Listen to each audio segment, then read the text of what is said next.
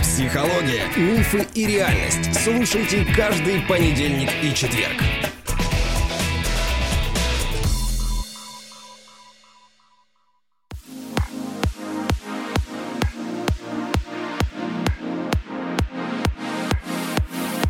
Добрый день, дорогие друзья. Привет, Андрей. Привет, моя любимая жена. Я тоже тебя очень люблю. И у нас сегодня шпаргалка. Подожди, еще мы не сказали привет, наши любимые слушатели. Конечно, мы пишем выпуски для них. Да, собственно, мы работаем для них, и тренинги проводим для них. И вообще, и эти шпаргалки мы пишем для тренингов, чтобы потом люди между занятиями могли обращаться к этим выпускам и делать домашние задания. Это, кстати, наверное, самая приятная часть тренировок, домашка. В общем-то, люди с большим удовольствием ее делают. Очередной поток пойдет буквально совсем скоро, через 10 дней. Так что присылайте заявки. А, занятия хоть и онлайн, но вообще говоря, с живым человеком. То есть вы не с машиной, не с компьютером а, работаете, и отсидеться не получится, надо быть вовлеченным, тренироваться. Это весело и очень полезно. Сегодня мы пишем какую-то очередную шпаргалку, ну я так понимаю, о стыде, как да, мы обещали, да? Да-да-да. И я опять все забыл, я опять буду путаться, а ты меня будешь спасать. Ну, давай попробуем. А, хорошо. Предыдущая шпаргалка была о чувстве вины. Дай, пожалуйста, определение чувства вины. Когда оно возникает? Вина. Да. Вина — это несоответствие моего поведения чужим ожиданиям. Да, совершенно верно.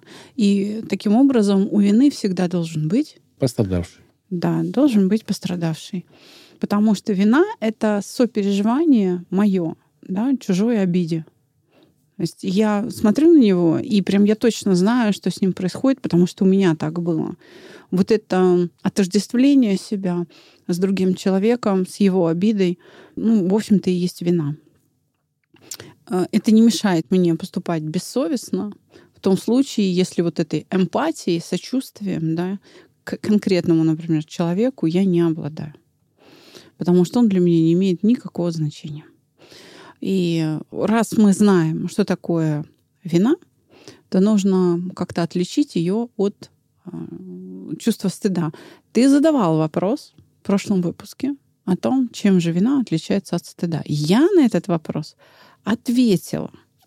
Поэтому давай вспоминай, в чем же разница? Ну, в том, что пострадавший это я. Да, совершенно верно. Тогда вектор смещается. Вектор чего смещается? Эмоции, вот этого Нет, чувства. Вектор виноватости, да, то есть, как это сказать? Если правильно? все переживания возникают в результате несоответствия ожиданий и реальной действительности, то тогда вектор чего меняется? Ожиданий. Совершенно верно. Ну давай, смотри, э, помогу. В обиде ожидания куда направлены?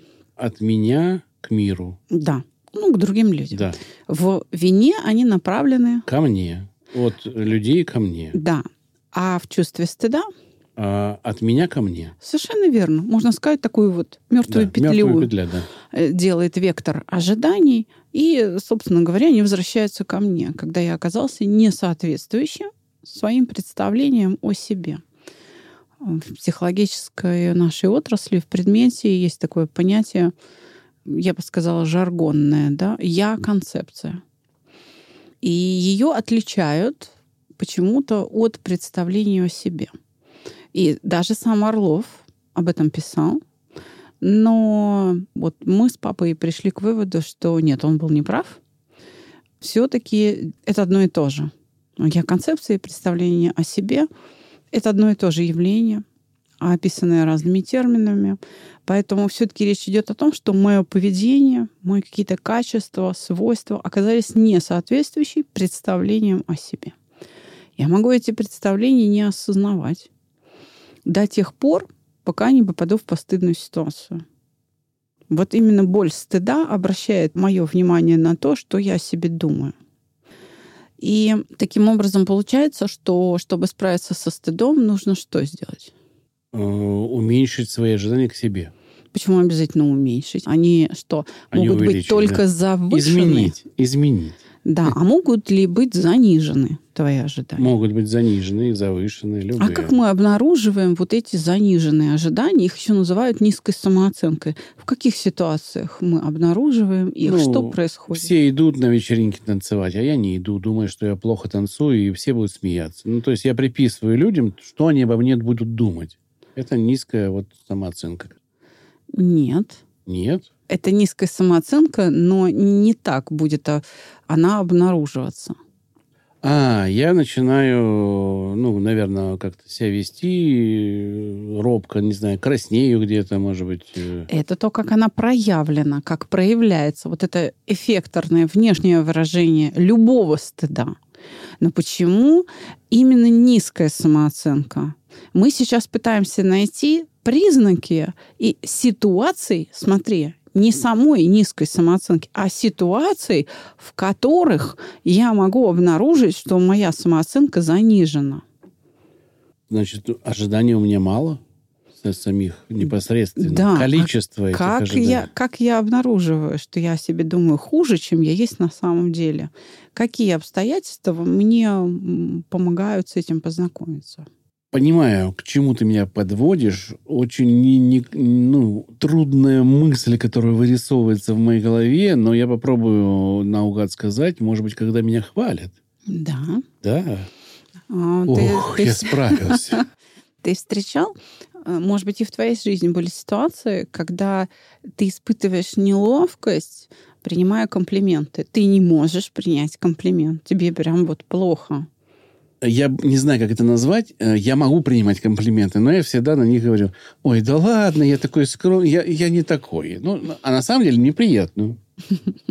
Это как? Ну, Низкая самооценка? Но ты же видел людей, например, в трудовых коллективах, вот поздравляют кого-то и говорят там, Машенька, да мы тебя все любим, это бедная Машенька, значит, красная, пунцовая стоит, ну, да, да, конечно, видел я и сам был в роли того, кто хвалит и на кого реагирует именно таким образом.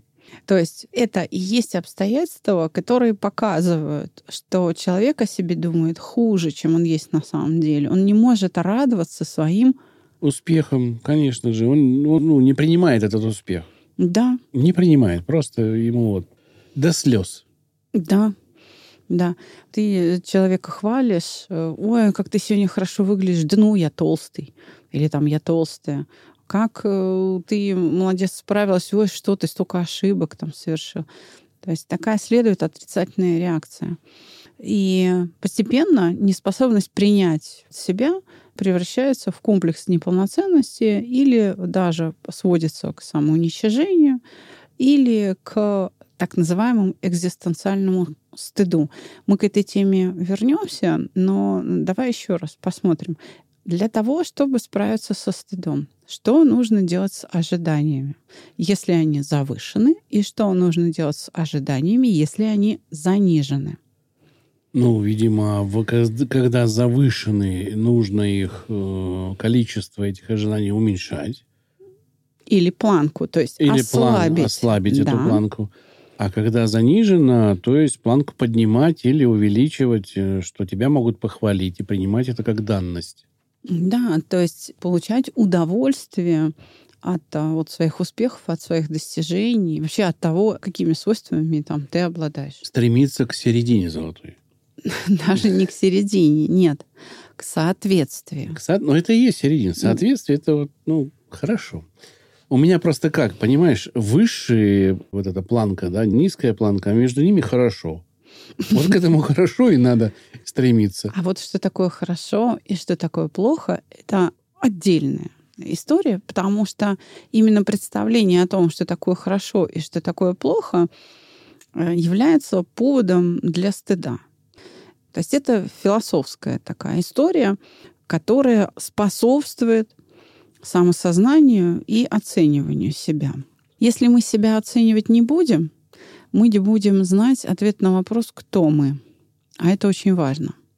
Мы должны точно идентифицировать э, себя, свои поступки, свои качества. Мы должны знать о себе все, чтобы понимать, чего от себя требовать, а чего не стоит. И эти наши качества, свойства, навыки, умения, они как бы могут нас усиливать, могут ослаблять. И, соответственно, культура выработала механизм оценки. Ну, есть полярные какие-то понятия, которые именуются хорошо и плохо. И таким образом, оценивая себя, э, мы сразу классифицируем. Вот э, это во мне хорошо, а это плохо. Потому что культура дает вот это представление о том, что такое хорошо и что такое плохо. Мы вынуждены знать, что такое хорошо и что такое плохо для того, чтобы выжить. Мы это делаем э, буквально с детьми нашими там, с самых маленьких лет. Когда э, ребенку 2-3 годика, он уже в состоянии, к примеру, ловить мяч, э, мы предлагаем ему игру, которая называется «Съедобные, несъедобные». Для чего? Для распознавания э, ситуации. То есть вот это есть можно, это есть нельзя. То есть я для опыта, для приобретения опыта, который потом трансформируется в Автоматизм. На самом деле для различительной способности ради выживания. Да. Потому что мама не может все время беспрерывно стоять над ребенком и смотреть, тащит он что-то в рот или нет. Он должен это знать сам. Вот это съедобное, вот это несъедобное. Ну, вот это несъедобное, как минимум, понимаешь, ради выживания этого ребенка. Чтобы этот ребенок не зависел от меня, чтобы он мог свою безопасность обеспечивать сам. И таким образом идет его взросление. Потом мы предлагаем еще какие-то игры, усложняя да, эти категории. Э, иными словами, мы не можем не давать оценок ни себе, ни окружающим. Но просто, чтобы ни мы, ни окружающие не страдали от этого, а, либо мы бы не боялись причинить какое-то страдание другому человеку, потому что неприятные переживания не значат, что они плохие. Да, они болезненные и неприятные, но они могут человека иногда и спасти, а там, удержать от какой-то ошибки. Правда? Они необходимы, и надо не бояться, так сказать, их самим или причинить их кому-то, если мы руководствуемся какими-то ну, благими намерениями, э, пытаясь оградить человека да, от какой-то проблемы. Так вот, э, мы собственно, для развития этой различительной способности двигаемся от каких-то простых вещей к более сложным. Да, действительно, а, чем больше компонентов должны быть учтены при оценке, хорошо это или плохо, тем сложнее понять, хорошо это или плохо. Но опираться-то на что-то надо, и мы, значит, э, начинаем это делать. Причем, что такое хорошо и что такое плохо в разных культурах, вообще говоря, звучит по-разному, правда? Мало того, в разных ситуациях внутри одного человека одно и то же поведение может быть как хорошим, так и плохим. Ну, например, врать – это хорошо или плохо? В культурном пласте, ну, как бы в, культуре, в культуре, да, это плохо. Вранье – это всегда плохо. Но иногда э, приходится врать, э, чтобы не попасть в постыдное как раз положение. А вот это тоже как раз плохо. Это-то вот как раз плохо. Это значит, что ты не повзрослел, если ты не можешь терпеть стыд. А, взрослость отличается от там, невзрослости, скажем, от любых других состояний невзрослых, тем, что ты можешь преодолеть вот эту, как писал Орлов, тиранию стыда. То есть ты свободен от нее. Так все-таки врать это хорошо или плохо? Это плохо. Угу. А, к примеру, давай, я люблю этот пример, я его на уроках э, привожу, он достаточно яркий. К примеру, ты врач-педиатр. Представил себе? Да, я знаю, о чем ты будешь вести речь, но я не буду раскрывать для слушателей. Это э, я представил, что я врач-педиатр. Ты онколог. Я онколог, да, я врач. Идешь на обход э, в палаты к своим маленьким пациентам. Представил себе? Да. Ты врач в белом да, халате, онколог. Да.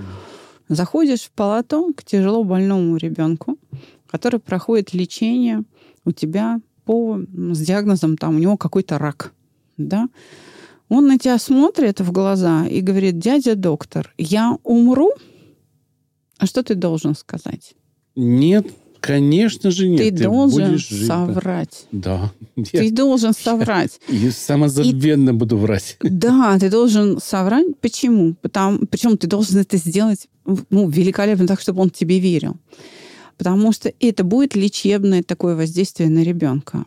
Почему лечебное? Потому что ребенок растет и обучается и мыслит через подражание. Он просто верит взрослым. И если взрослый уверен, что вот там это так, то, соответственно, ребенок это принимает как свое, как истина в, единственной вот в первой инстанции. Мозг, так сказать, получает эту команду, а, я буду жить, прекрасно, срабатывает саморегуляция, и у этого ребенка действительно есть шанс выжить, если он не знает о том, что он умрет. Потому что вот я э, работаю в Институте онкологии Герцена, я наблюдала вот эти смерти, когда пациент, который должен жить, умирает только потому, что он считал, что вот он умрет. То есть какая э, команда дана, такую мозг и выполняет. И это необходимое профессиональное качество врача-педиатра, который занимается тяжело больными детьми или работает в реанимации в детской, он должен вот великолепно врать. Он прям верить в то, что, слушай, да ты меня еще вообще на свадьбу свою позовешь. То есть здесь вранье выступает не в роли э, как бы себя оградить от стыда, от стыда вот этого, от чувства вины даже. Да, а не навредить. А не навредить. В лечении да. Да, маленького пациента. Не навредить. То есть использовать свойства его психики для его же исцеления.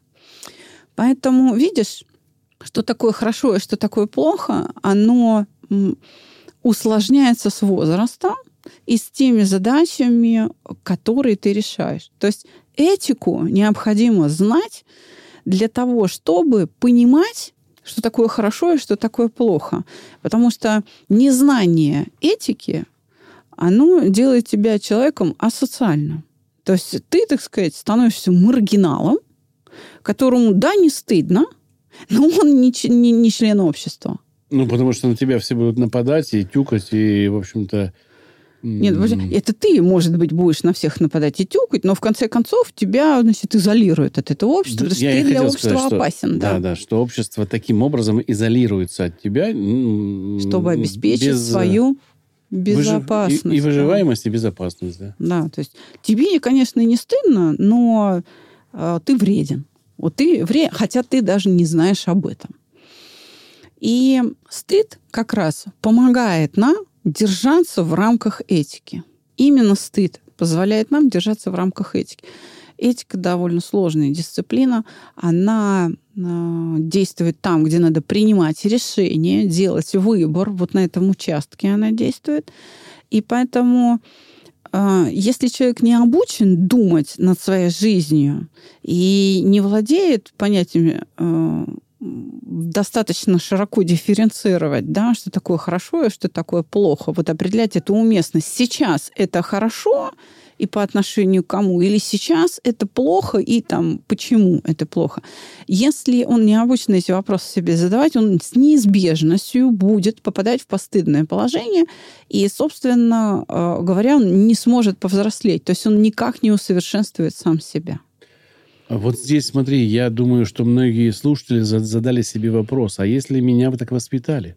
Ну вот у меня было такое воспитание, что этику мне не привили, или привили ее неправильно, или, как, к сожалению, сейчас мы видим, что этику очень сильно понижает на Западе, да, и ребенок получает выбор, который он не должен делать, допустим, да, где-то а, в том же там половом созревании или в половом воспитании. Ему дают слишком много информации для его возраста – и за счет этого может вырасти или бесстыдный человек вообще, да, который будет э, как раз маргиналом, либо будет очень стыдливый, которому трудно будет ужиться в этом мире, он себя будет чувствовать неуютно.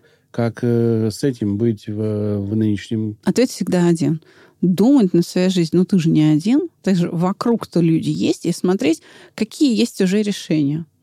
То есть, ну, образовывайся. И поэтому образование будет инструментом. Если ты умеешь читать, если ты умеешь разговаривать с людьми, выражать свои мысли словами, ты в конце концов найдешь это решение. То есть не надо заниматься вот этим модным обвинением родителей. Это все там вина родителей. Не надо этим заниматься. Родителям самим помощь нужна. А, как говорится, не стреляйте в пианиста, он играет как умеет. Это просто твои условия среды обитания. Вот ты просто вырос в этих условиях.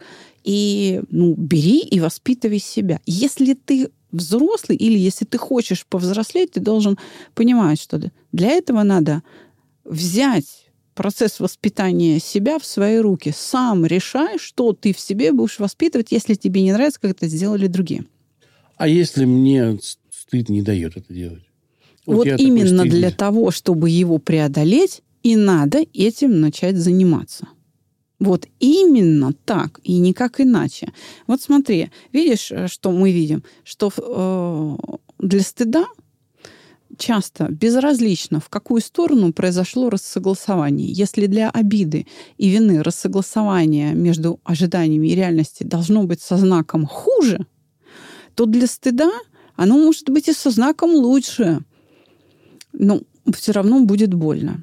Если ты не обучен, вот при этом именно условии, если ты не обучен а, радоваться успехам. Вот если ты, в принципе, плохо радуешься, ну, такой грустный ты ребенок, Пьеро такой, значит, тебе для того, чтобы справиться с заниженной самооценкой, приподнять ее, привести ее в соответствие с реальной действительностью вот, твоего внутреннего мира, твоих способностей, тебе нужно научиться получать удовольствие. Вот просто радоваться – Хорошо, а как выглядят вот эти представления меня о себе? Где их увидеть, как пощупать, где, как понять? Угу. Давай я сейчас перечислю категории, давай, и давай, тебе сразу давай. станет легче. Внешний вид.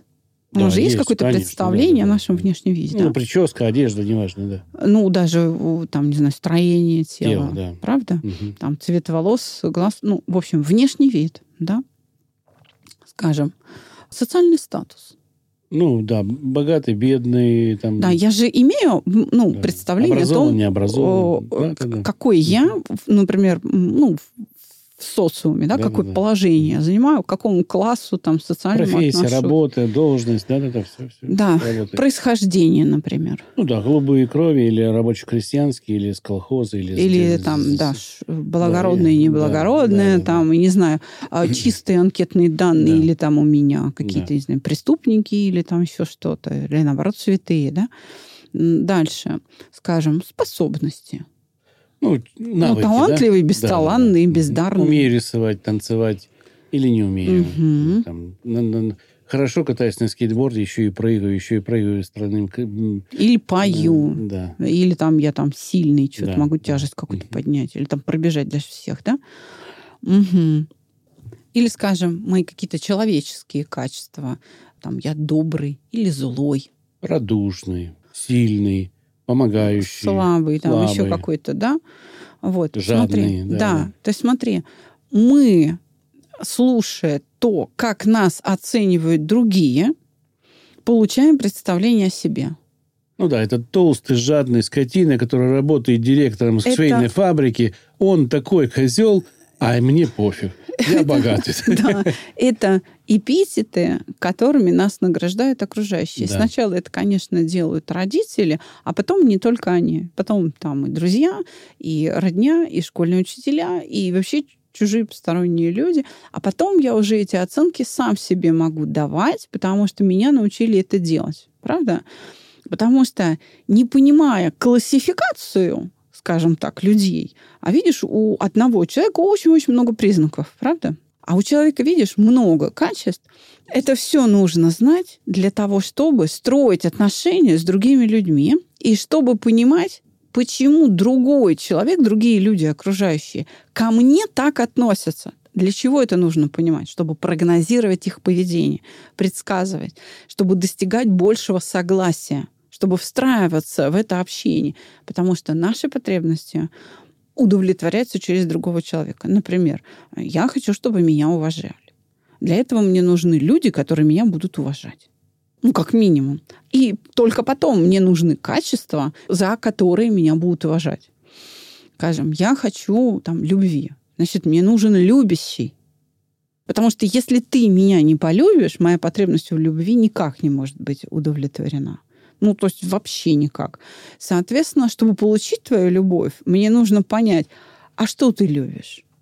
А чего ты хочешь? И мне нужно знать, есть ли у меня эти качества. То есть вот эти информационные все процессы, они должны протекать в моей голове, в наших головах.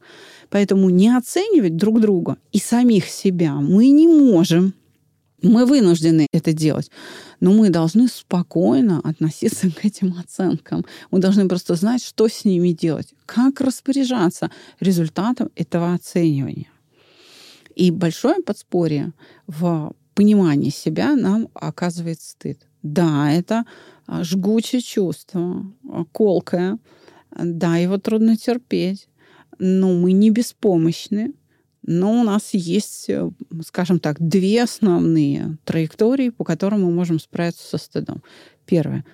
Э, думаю, дать себе право ошибаться. Да, Право это на ошибку. совершенно верно. И это позволит мне ослабить ожидания, если они завышены. То есть избавиться от иллюзии о самом себе. Я, кажется, не очень офигенный. Или не очень-то я там офигенный. Я, в общем-то, могу такой и не быть, да? Ну, или если у тебя маленький, я так понимаю... То порадоваться. То порадоваться да. за себя. У нас есть это право. Да, право есть, да. Радоваться своему успеху. Да, мы молодцы. Угу. И вторая основная э, такая магистраль, траектория, это если я уж ошиблась, то что делать? Воспитывать себя, то есть устранять свои недостатки. Если мне стыдно врать, надо что сделать? Прекратить это делать. Да, это очень трудно. И, кстати, в ноябре 3-4 числа стартуют наши тренинги, где вы этому можете научиться. Да. Собственно, вот, э, вот основная механика взаимодействия со стыдом. Поэтому, если вы чувствуете себя неуверенно, если вы э, имеете трудности с принятием решений, трудности с признанием своих ошибок, трудности с получением там похвал, если вас э, можно обольстить, обольстить, если э, вы не распознаете лесть или даже радуетесь ей, это значит, что у вас проблемы со стыдом. Вам нужно освободиться от этой тирании стыда, и это будет критерием того, что вы, наконец, человек взрослый. И тогда вы достигнете того, что написано в кодексе самурая. Я уже много-много раз на подкасте это говорила. Что бы ни было, много счастья, много горя, вы будете спокойны, вы в состоянии будете адекватно реагировать на то и другое. Но тогда вас нельзя обольстить, например. И обмануть. Тем самым. Тем самым, да. То есть, понимаешь, э, какая мера свободы и внутренней силы обретается в работе со стыдом? Животворящая, животворящая сила. То есть вы себя можете, как феникс, возрождать э, из пламени, потому что у вас есть щит, и да. у вас есть кольчуга. Мало того, у вас есть еще и огнеупорные там какие-то защиты под кольчугой. Это кажется фантастически, но на самом деле и на себе это испробовала. Это работает, это очень круто работает. Когда ты можешь быть в балансе и радоваться искренне, и требования к себе там, предъявлять какие-то. Это очень круто, очень. Я хочу сказать, что преодоление вот этой тирании стыда не делает тебя человеком бесстыжим. Ты все равно будешь стыдиться, потому что совершенствование, оно как бы бесконечно, да? Потому что твои качества будут меняться, и ты об этом будешь узнавать благодаря стыду. А, ну, он для этого и предназначен. Но ты можешь это терпеть.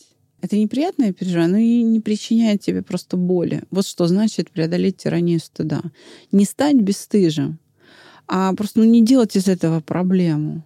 Таким образом, люди, обретшие вот это саногенное размышления стыда становятся внутренние, свободные. И они по доброй воле, они насилуемые стыдом, воспитывают в себе добродетели.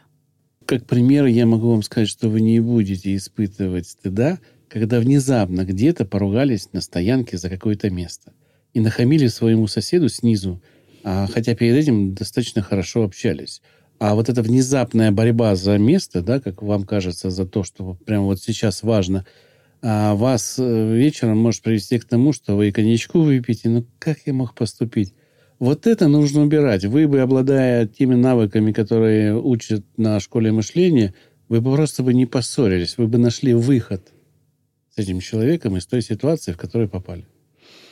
Саногенщики знают, что урок по стыду, наверное, самый веселый, самый смешной. А, давай еще раз подведем итог. Значит, стыд — это несоответствие моего поведения, социального статуса, внешнего вида, происхождения, моих способностей, каких-то других моих свойств моим представлениям о себе. При этом неважно, в какую сторону произошло рассогласование, лучше или хуже.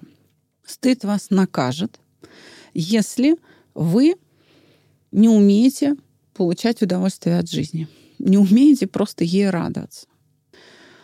Так вот, мы же начинаем тренировки на уроках всегда с каких-то простых ситуаций, которые очевидно являются э, ситуациями стыда. Ну, очевидно являются ситуациями стыда. Например, громко пукнуть в транспорте. Бывало такое? У меня... Э, нет, было, конечно. Ну, не могу сказать, что ну, конечно. Часто, но Ну, вот бывает. А у женщин там а, что-то разлить, проявить какую-то неловкость, что-то уронить, потерять, разбить, да, не знаю, сломать каблук, споткнуться, поскользнуться, в общем, там, перепутать имя, да, люди вспыхивают, когда вот какие-то конфузные ситуации происходят. Так вот, именно по этой причине э, урок по стыду самый веселый. Потому что люди от стыда ухахатываются. Просто группа лежит. Ее иногда очень трудно собрать. Потому что вот такие ситуации яркие, да, они были у всех. И уже от них отталкиваясь, человек начинает понимать, когда он испытывает это чувство и находит стыд более скрытый в более сложных а, каких-то ситуациях. Что я всем рекомендую? Обязательно в работе на тренинге, в домашке или во время урока берите в проработку какие-то ситуации сексуальные. Потому что это очень чувствительная сфера, и она очень будет влиять на ваше счастье в этом вопросе. Вспомнил одну историю. У меня дядя был, дядя Петя его звали. Он работал э, главным инженером Подольского цементного завода. Угу. Это муж моей тети. Тети, ну как, она ты, сестра ты бабушки. Внучатый племянник. Да, внучатый племянник. И да. вот они приехали, значит, к нам. Это было, когда я был маленький. Это приехали баба отдыхать. Липа? Да, Баба Липа. Баба Липа. А приехали к нам на море отдыхать в Новороссийск. И дядя Петя пошел на рынок за продуктами. И пришел он оттуда, а, значит, ну, через час буквально. И вот он заходит в дверь и хохочет. Хохочет. И все спрашивают, ты что, что с тобой, Петя, что с тобой? Он говорит, обосрался вас, Петя. Ну, то есть человек... Да, не выдержал, ну, вот так устроил механизм. Раньше не было туалетов на улице, к сожалению. Забежать никуда не получилось, и он перед самым домом прямо вот это все штаны, штаны и да. сделал. Да, благо штаны были черные, не так то видно, но он-то знает, что и там чего-то вываливалось из штанов-то, видимо, да. В общем, да. Но вот так люди относились к таким ситуациям. Прям по саногенному. Я вспомнил именно вот это его отношение. И это еще пару дней обсуждалось как юморная такая ну, ситуация. Локальный мем в семье, лока... как да, сейчас да, говорят, да. возник. Да. И это очень здоровая реакция. Ну, посмеялся, ну, постирал, все, да. А представляешь, если бы человек не справился с этой ситуацией и остался бы стоять на улице, потому что ему стыдно настолько, что он не может вернуться домой. Я убеждаю, что вот то воспитание, которое давали раньше, все-таки оно было более здравое, более здоровое и более безопасное для, для всех, и для общества, и для самого человека. Вот это умение справиться с по-настоящему постыдной ситуацией, как оценивается окружающими на примере дяди Пети со стороны? Он человек? Он человек, уверенный в себе, конечно да. же. Да, да, да. Понимаешь, да. вот он дал себе право на эту ошибку. Хотя он очень скромный, уверенный в себе человек. Вот так. Видишь, эти качества, оказывается, не противоречат друг другу. Потому что уверенность в себе не обозначает наглость или развязанность. Да, согласен. То есть это уверенность в своих силах. То есть, если мы хотим совершенствоваться, нам необходим стыд. Но да, действительно, вместе со стыдом нам необходим и какой-то инструментарий интеллектуальный, который позволит нам этот стыд преодолевать. Иначе стыд станет экзистенциальным. Я обещала вернуться к этой теме, и в завершении выпуска я скажу, что экзистенциальный стыд а, возникает тогда, когда переживание стыда становится настолько частым, и борьба с этим переживанием постоянно неудачная, то есть я ничего себе не могу простить, что вот эти частые а, эпизоды стыда сливаются в одно бесконечное чувство стыда за то, что я вообще есть, за то, что я существую. Что делать а, с экзистенциальным стыдом? Вспомнить о принципе веника. Ты помнишь его? Да, берем по одному прутику и переламываем весь веник. То есть один эпизод за другим разбирать как маленькие атрибутивные стыды, и тем самым наращиваем уверенность, давая себе право на ошибку вот в тех самых ситуациях, где там пукнул, рыгнул, не тем именем назвал, что-то забыл, споткнулся. Ну, то есть вот в этих ситуациях принять себя таким, какой ты есть. Да, действительно. И для девочек это, кстати, тоже очень актуально. Да, красивые девочки пукают не только бабочками. А я напоминаю вам, что наше приложение доступно во всех магазинах приложений. В Рустор, в App Store, в Google Store, во всех э, вот, доступных магазинах. И до Нового года оно полностью бесплатно. Многие уже нам пишут, что это круто. Так что пользуйтесь. Да, а мы вам обещаем при следующем обновлении и голосовое управление, и дополнительные упражнения, которые там уже будут включены. А следующая наша шпаргалка будет посвящена страху. Мы поговорим о страхах и вообще, что это такое. Я, как всегда, буду на вашей стороне задавать э, глупые вопросы своей жене, чтобы она как можно четче отвечала на поставленные вызовы а от я... народа. А я буду на твоей стороне, любимый. Я это я знаю. это я знаю. Всего доброго. До свидания, друзья.